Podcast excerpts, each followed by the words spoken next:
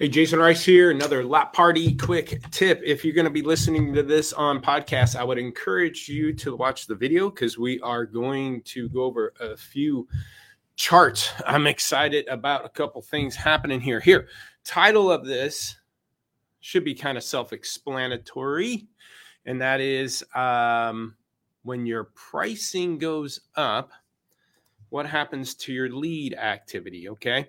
Now I'm going to, um, as I'm jumping around here, I'm pulling this up on Facebook in case you're watching live. I'm going to pull this up, popping any comments here as we're going through it. So I'm going to share my screen. Uh, a couple new things that we're doing here. A uh, little bit of a side pitch for two seconds here, just to let you know. Um, LotPop, we got the LotWalk software tool we're integrating your inventory management tool. So it doesn't matter vAuto, Max Digital, vinCue, Dealers Link. We take that inventory data. We also pull in your lead management information and go deeper dive. VinSolutions, Reynolds, E Leads, Contact Management, or Contact Management is Reynolds, DriveCentric. Uh, we're working with other CRMs. So with this combination of information, I want to show you something that we're able to do that as an internet person or even as an inventory person, I wish I had the ability to see this stuff because there's so many times, and especially now as a dealer, we're probably with our inventory management, we are um we are I'm finding a lot of dealerships being hesitant right now. That 30 to 40 day old, actually 30 to 60 day old stuff is starting to sit through dealers' lots. They bought it at the end of uh, December, beginning of January, um, and mid December, end of uh, beginning of January, and January might have been a little slow and they're hesitant to pull the trigger on these 30, 40, 50 day old cars because right around the corner is tax season. So we're hoping that things hold out and we can maybe still sustain and have, you know, good high prices and still generate traffic and business.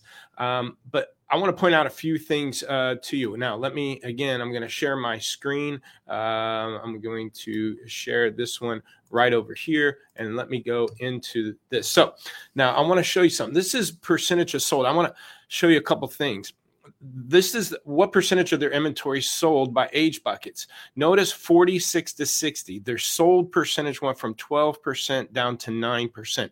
So they had a decrease in sales in that age bucket. Again, maybe afraid to pull the trigger to get these cars moving. But here's their pricing. So uh, back here on January 26th at 46 to 60, that orange line, notice they're at 90% price to market on the 46 to 60, and then that jumped up to 94%. So lead, that meant that the pricing went up 4% in less than a week there. Now, what impact did that have?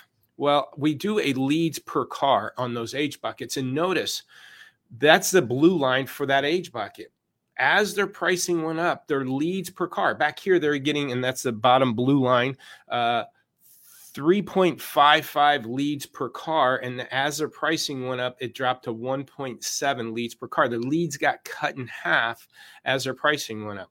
You, you know, you see that now. Here, watch the 60 plus. Notice how their pricing went up on their 60 plus. Well, uh, you know, back here when 60 plus went from 90% down to 87%, their leads per car shot up. But guess what? Right here on January 28th, their pricing went from 87% up to 91%, and leads per car dropped off. So, what happens to leads percentages when your pricing goes up or down? We see this reflective across the board. Now, if you want to go look at those leads that are in that bucket, you know, click here and we could sort this by contact ratio. Look at these seven day old lead we haven't contacted in six days, 15 day old lead we haven't called. Look at all these leads in here that we haven't contacted within at least four days. Uh, so, what again, when I'm going to stop sharing my screen here. So, what you have to do, these 31 to 60 age cars, if you're hesitant on pulling the trigger, what happens is the dealer didn't raise his prices on those cars. Okay. He didn't go in there and say, I'm going to raise everything 200, 500 bucks. The market moved and they didn't.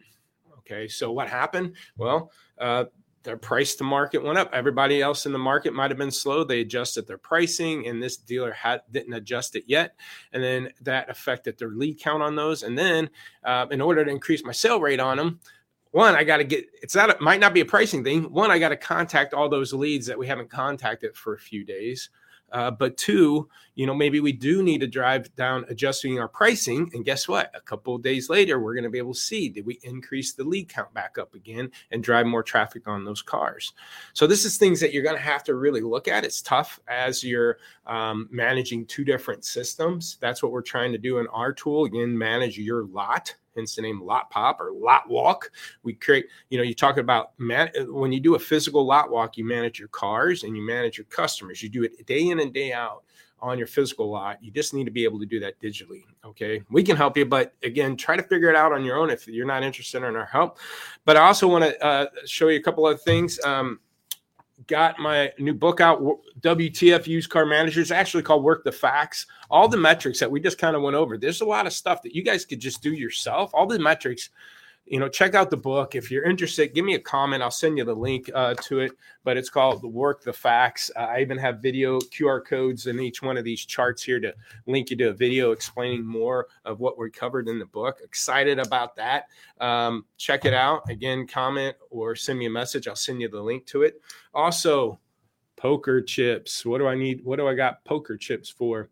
Um, NADA's in Vegas. Okay. Uh, we're going to have a booth there, and we're going to have a presence. I'm going to be able to have a few of my books there. Uh, hard copies coming, a new covers coming, a new layout. So there's this first edition, um, but we've changed the cover. We added a few things to it. Uh, that's coming out, plus a hardcore version. I have some of my books there. Um, we're going to be able to demo you on our products. Also, um, we're going to have a VIP or a after party from just 5:30 to 8 prior. You know, after the convention ends on Friday, Saturday, and maybe before people head out to dinner, head by our suite in the Cosmopolitan. We'll have information there for you. We'll have $250 tokens and $500 tokens um, there. So hit us up at the booth at NADA. I uh, hope this tip was helpful. Uh, lotpop.com if you'd like to see a demo on how we can help you get through this crazy next 60 90 days i think this tax season is going to make or break it for the used car and the uh, used car market so um, we'll see what what pans out but if you like some help to get through it just go lotpop.com again i hope this lot party quick tip was helpful